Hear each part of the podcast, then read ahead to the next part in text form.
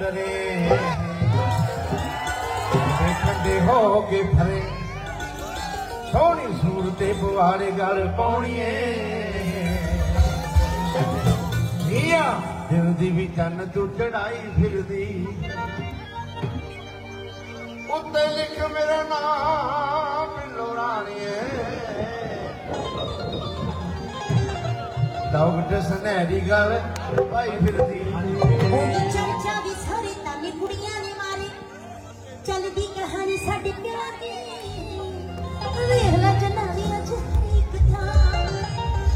ਸਾਡੇ ਕਾਲਜ ਦੀ ਕੰਧੀ ਉੱਤੇ ਆਣੀਆਂ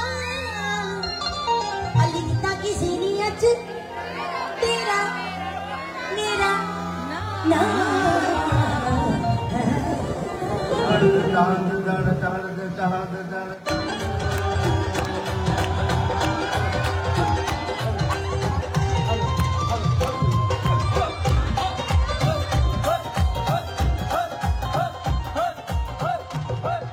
ਪਿਆਰੇ ਦੋਸਤੋ ਟੈਲੀਫੋਨ ਲਾਈਨ ਤੇ ਇਸ ਵੇਲੇ ਐਡੀਲੇਡ ਦੇ ਲਾਗਲੇ ਕਸਬੇ, ਲਾਗਲੇ ਸ਼ਹਿਰ ਮਰੇ ਬ੍ਰਿਜ ਤੋਂ ਸਾਡੇ ਨਾਲ ਸਾਂਝ ਬਣਾਈ ਹੈ ਜਗਤਾਰ ਸਿੰਘ ਨਾਗਰੀ ਨੇ। ਉਹ ਮੁੱਖ ਪ੍ਰਬੰਧਕ ਵੀ ਨੇ। ਉੱਥੇ ਹਾਲ ਹੀ ਵਿੱਚ ਇੱਕ ਵਿਰਾਸਤੀ ਮੇਲਾ ਕਰਵਾਇਆ ਗਿਆ। ਉਹਦੇ ਬਾਰੇ ਹੋਰ ਜਾਣਦੇ ਹਾਂ। ਹਾਂਜੀ, ਸਤਿ ਸ਼੍ਰੀ ਅਕਾਲ ਜੀ ਆਇਆਂ ਨੂੰ। ਹਾਂਜੀ, ਸਤਿ ਸ਼੍ਰੀ ਅਕਾਲ ਪ੍ਰੀਤਿੰਦਰ ਜੀ। ਮੇਰੇ ਵੱਲੋਂ ਸਾਰੇ ਹੀ ਸਰੋਤਿਆਂ ਨੂੰ ਪਿਆਰ ਭਰੀ ਸਤਿ ਸ਼੍ਰੀ ਅਕਾਲ। ਜੀ, ਕੀ ਦੱਸਣਾ ਚਾਹੁੰਦੇ ਹੋ ਮਰੇ ਬ੍ਰਿਜ ਦੇ ਇਸ ਵਿਰਾਸਤੀ ਮੇਲੇ ਬਾਰੇ? ਮੇਰਾ ਖਿਆਲ ਭਰਮਾ ਇਕੱਠ ਸੀ, ਮੈਂ ਕੁਝ ਤਸਵੀਰਾਂ ਵੇਖੀਆਂ, ਬੜਾ ਸੋਹਣਾ ਰੰਗਾ ਰੰਗ ਪ੍ਰੋਗਰਾਮ ਹੋਇਆ। ਹਾਂਜੀ ਹਾਂਜੀ, ਪ੍ਰੀਤਿੰਦਰ ਜੀ, ਬਹੁਤ ਹੀ ਇਸ ਵਾਰ ਭਾਈਚਾਰੇ ਨੇ ਭਰਵੇਂ ਇਕੱਠ ਦੇ ਵਿੱਚ ਹਾਜ਼ਰੀ ਭਰੀ। ਇੰਨਾ ਮਤਲਬ ਵੈਦਰ ਵੀ ਥੋੜਾ ਜਿਹਾ ਇਦਾਂ ਦਾ ਸੀਗਾ, ਡਰ ਸੀ ਕਿ ਪਤਾ ਨਹੀਂ ਮਤਲਬ ਮੀਂਹ ਨਾ ਆ ਜਾਏ ਪਰ ਉਸ ਦੇ ਬਾਵਜੂਦ ਬਹੁਤ ਵੱਡੀ ਗਿਣਤੀ ਦੇ ਵਿੱਚ ਭਾਈਚਾਰਾ ਹੁਮ ਹਮਾ ਕੇ ਪਹੁੰਚਿਆ। ਆਸ ਉਮੀਦ ਤੋਂ ਵੱਧ ਭਾਈਚਾਰੇ ਨੇ ਆ ਕੇ ਇਸ ਮੇਲੇ ਦੇ ਵਿੱਚ ਵੱਡੀ ਗਿਣਤੀ ਸ਼ਿਰਕਤ ਕੀਤੀ। ਜੀ ਥੋੜਾ ਜਿਹਾ ਦੱਸੋਗੇ ਮਰੇ ਬ੍ਰਿਜ 'ਚ ਕਿੰਨੇ ਕੁ ਪੰਜਾਬੀ ਪਰਿਵਾਰ ਰਹਿੰਦੇ ਹੋਣੇ ਆ ਤੇ ਐਡੀਲੇਡ ਤੋਂ ਕਿੰਨੀ ਕੁ ਦੂਰੀ ਤੇ ਆ ਇਹ ਸ਼ਹਿਰ? ਇੱਥੇ ਤਾਂ ਜੀ ਲਗਭਗ 10 ਤੋਂ 10 10 ਤੋਂ 15 ਕੁ ਪਰਿਵਾਰ ਰਹਿੰਦੇ ਨੇ ਜੀ ਕੋਈ ਜ਼ਿਆਦਾ ਵੱਡੀ ਗਿਣਤੀ ਨਹੀਂ ਹੈ। ਤੇ ਦੂਸਰਾ ਇਹ ਹੈ ਵੀ ਇਹ ਮੋਰੇ ਬ੍ਰਿਜ ਤੋਂ 80 ਕੁ ਕਿਲੋਮੀਟਰ 90 ਕਿਲੋਮੀਟਰ ਦੂਰੀ ਤੇ ਹੈ ਘੰਟੇ ਦੀ ਡਰਾਈਵ ਹੈਗੀ। ਇਹ ਆਪਣੇ ਜੋ ਮੈਲਬਨ ਰੋਡ ਆਉਂਦਾ ਉਹਦੇ ਉੱਪਰ ਹੈ ਜੀ। ਸੋ ਇਹ ਕਹਿ ਲਈਏ ਇੱਕ ਤਰ੍ਹਾਂ ਨਾਲ ਐਡੀਲੇਡ ਦਾ ਹੀ ਮੇਲਾ ਫਿਰ ਇਹ ਇਦਾਂ ਵੀ ਕਹਿ ਸਕਦੇ ਜੀ ਕਿ ਕਹਿ ਸਕਦੇ ਕਿ ਲੌਂਗ ਡਰਾਈਵ ਤੇ 1 ਆਰ ਦੇ ਮਤਲਬ ਅ ਮੈਲਬਨ ਤੇ ਸਿਡਨੀ ਨੂੰ ਕਹਿ ਸਕਦੇ ਹਾਂਗੇ ਕਿਉਂਕਿ ਉਹ ਆਮ ਹੀ ਹੈ ਘੰਟੇ ਦੀ ਡਰਾਈਵ ਤੇ ਸਿਟੀ ਤੋਂ ਬਾਹਰ ਜੀ ਪਰ ਇੱਥੇ ਥੋੜਾ ਜਿਹਾ ਫੇਰ ਵੀ ਆਊਟਿੰਗ ਹੀ ਮੰਨਦੇ ਆ ਕੋਸ਼ਿਸ਼। ਕਰਨੀ ਪੈਂਦੀ ਹੈ ਸਪੈਸ਼ਲ। ਚੱਲ ਕੇ ਆਉਣਾ ਪੈਂਦਾ ਚੱਲ ਕੇ ਆਉਣਾ ਪੈਂਦਾ ਹਾਂਜੀ ਹਾਂਜੀ ਤੇ ਦੱਸਣਾ ਚਾਹੋਗੇ ਇਸ ਵਿਰਾਸਤੀ ਮੇਲੇ ਬਾਰੇ ਕਿੰਨਵਾਂ ਚੈਪਟਰ ਸੀ ਕਿੰਨਵੀਂ ਵਾਰ ਕਰਵਾਇਆ ਗਿਆ ਤੇ ਕੀ ਖਾਸੀਅਤ ਰਹੀ? ਲੋਕ ਕਿਉਂ ਇਕੱਠੇ ਹੁੰਦੇ ਆ ਇਸ ਮੇਲੇ 'ਚ? ਹਾਂਜੀ ਪ੍ਰੀਤਿੰਦਰ ਜੀ ਇਹ ਸਾਡਾ ਛੇਵਾਂ ਪੰਜਾਬੀ ਵਿਰਾਸਤ ਕਲਚਰਲ ਮੇਲਾ ਸੀਗਾ। ਸਨ 2013 ਦੇ ਵਿੱਚ ਸ਼ੁਰੂਆਤ ਹੋਈ ਸੀਗੀ ਪਹਿਲੇ ਪੰਜਾਬੀ ਵਿਰਾਸਤ ਮੇਲੇ ਦੀ 27 ਜਨਵਰੀ 2013 ਨੂੰ ਜਿਹੜਾ ਇੱਥੇ ਟਾਊਨ ਹਾਲ ਦੇ ਵਿੱਚ ਹੋਇਆ ਸੀਗਾ। ਸੋ ਉਸ ਤੋਂ ਬਾਅਦ ਚੱਲ ਸੋ ਚੱਲ ਲਗਾਤਾਰ ਮੇਲੇ ਕਰਾਉਂਦੇ ਰਹੇ, ਪਰ ਪਿੱਛੇ ਮਤਲਬ 2 ਸਾਲ ਕਰੋਨਾ ਦੇ, ਇਹ 4 ਸਾਲਾਂ ਬਾਅਦ ਹੋਇਆ ਸੀਗਾ। ਸੋ ਇੱਥੇ ਸਬਬ ਇਹੀ ਸੀਗਾ ਕਿ ਭਾਈਚਾਰਾ ਪੂਰਾ ਸਹਿਯੋਗ ਦੇ ਰਿਹਾ ਹੈ ਪੂਰੇ ਸਾਊਥ ਆਸਟ੍ਰੇਲੀਆ ਤੋਂ ਚੱਲ ਕੇ।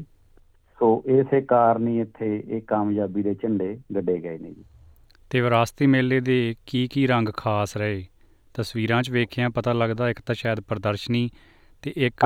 ਪੰਜਾਬੀ ਵਿਰਸੇ ਵਿਰਾਸਤ ਨੂੰ ਰੂਪਮਾਨ ਕਰਦੀਆਂ ਚੀਜ਼ਾਂ ਰੱਸਾ ਕਸ਼ੀ ਤੇ ਨਾਲ ਨਾਲ ਮੇਰਾ ਖਿਆਲ ਸਟੇਜ ਤੇ ਗਿੱਧੇ ਭੰਗੜਿਆਂ ਦਾ ਵੀ ਪ੍ਰਬੰਧ ਕੀਤਾ ਗਿਆ ਸੀ ਹਾਂਜੀ ਹਾਂਜੀ ਇੱਕ ਕਰਨ ਬਰਾੜ ਜੀ ਵੱਲੋਂ ਜੋ ਬਰਾੜ ਐਂਟੀਕ ਹਾਊਸ ਜੋ ਕਿ ਬਹੁਤ ਹੀ ਐਦਾਂ ਕਹਿ ਲਓ ਕਿ ਮੇਲੇ ਨੂੰ ਪੂਰੇ ਨੂੰ ਆਕਰਸ਼ਿਤ ਕਰਦਾ ਹੈਗਾ ਉਹਨਾਂ ਦਾ ਜਿਹੜਾ ਬਰਾੜ ਐਂਟੀਕ ਹਾਊਸ ਹੈ ਜੋ ਪੁਰਾਣੀਆਂ ਚੀਜ਼ਾਂ ਨੇ ਵਿਰਾਸਤੀ ਚੀਜ਼ਾਂ ਨੇ ਜੋ ਸਾਡੇ ਵਿਰਸੇ ਦੇ ਵਿੱਚੋਂ ਅਲੋਪ ਹੋ ਚੁੱਕੀਆਂ ਨੇ ਜਾਂ ਸਾਡੇ ਇੱਥੇ ਆਉਣ ਵਾਲੀ ਪੀੜ੍ਹੀ ਨੂੰ ਉਹਨਾਂ ਚੀਜ਼ਾਂ ਦਾ ਨਹੀਂ ਪਤਾ, ਪਰ ਉਹ ਉਹਨਾਂ ਕੋਲ ਇਸ ਚੀਜ਼ ਦੇ ਬ- ਪ੍ਰਦਰਸ਼ਨੀ ਲਾਉਣ ਤੇ ਪਤਾ ਚੱਲਦਾ ਹੈ ਕਿ ਸਾਡੇ ਜੋ ਪੁਰਾਤਨ, ਸਾਡੇ ਜੋ ਕੀ ਕੀ ਚੀਜ਼ਾਂ ਸੀਗੀਆਂ, ਕਿੱਦਾਂ ਅਸੀਂ ਖੇਤੀ ਕਰਦੇ ਸੀਗੇ, ਕਿੱਦਾਂ ਸਾਡੇ ਜੋ ਸੰਦੂਕ ਸੀਗੇ, ਪੱਖੀਆਂ ਅਹ ਚੁੱਲ੍ਹੇ ਚੌਂਕੇ, ਇਹ ਜਿਹਾ ਬਹੁਤ ਹੀ ਕੁਝ ਜੋ ਕਿ ਪੂਰੇ ਮੇਲੇ ਦੇ ਵਿੱਚ ਆਕਰਸ਼ਿਤ ਦਾ ਕੇਂਦਰ ਬਣਿਆ ਰਿਹਾ।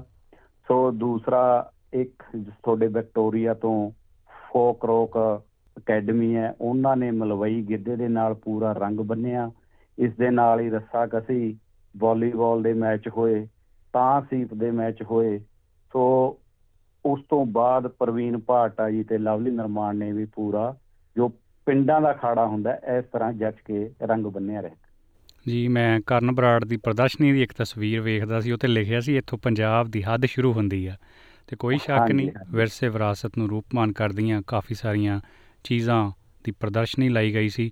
ਤੇ ਥੋੜਾ ਜਿਹਾ ਦੱਸੋਗੇ ਕਿ ਸਥਾਨਕ ਪੱਧਰ ਤੇ ਕਿਸ ਕਿਸਮ ਦਾ ਸਹਿਯੋਗ ਮਿਲਿਆ ਕਿਉਂਕਿ ਕੋਈ ਵੀ ਪ੍ਰੋਗਰਾਮ ਆ ਉੱਥੇ ਖਾਣ ਪੀਣ ਦੇ ਪ੍ਰਬੰਧ ਵੀ ਵੇਖਣੇ ਆ ਕੁਰਸੀਆਂ ਵੀ ਲਾਉਣੀਆਂ ਕਿਉਂਕਿ ਵਿਆਹ ਵਾਲਾ ਮਾਹੌਲ ਬਣਿਆ ਹੁੰਦਾ ਪੂਰਾ।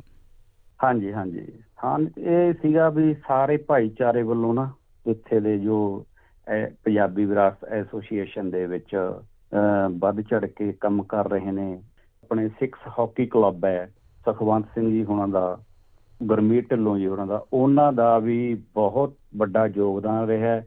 ਦੂਸਰਾ ਕਿ ਜੋ ਸਾਡੇ ਇੱਥੇ ਸਾਊਥ ਆਸਟ੍ਰੇਲੀਆ ਦੇ ਐਡੀਲੇਡ ਦੇ ਗੁਰੂ ਘਰ ਨੇ, ਜਿਵੇਂ Modbury Gurdwara Sahib Glen Osmond Gurdwara Sahib Gurdwara Sahib Guru Nanak Darbar ji ਤੇ ਪ੍ਰੋਸਪੈਕਟ ਗੁਰਦੁਆਰਾ ਸਾਹਿਬ, ਇਹਨਾਂ ਵੱਲੋਂ ਜੋ ਖਾਣ ਪੀਣ ਦਾ ਸਮਾਨ ਸੀਗਾ ਸਾਰਾ ਇੱਥੇ ਪ੍ਰੋਵਾਈਡ ਕਰਵਾਇਆ ਗਿਆ ਵੱਧ ਤੋਂ ਵੱਧ।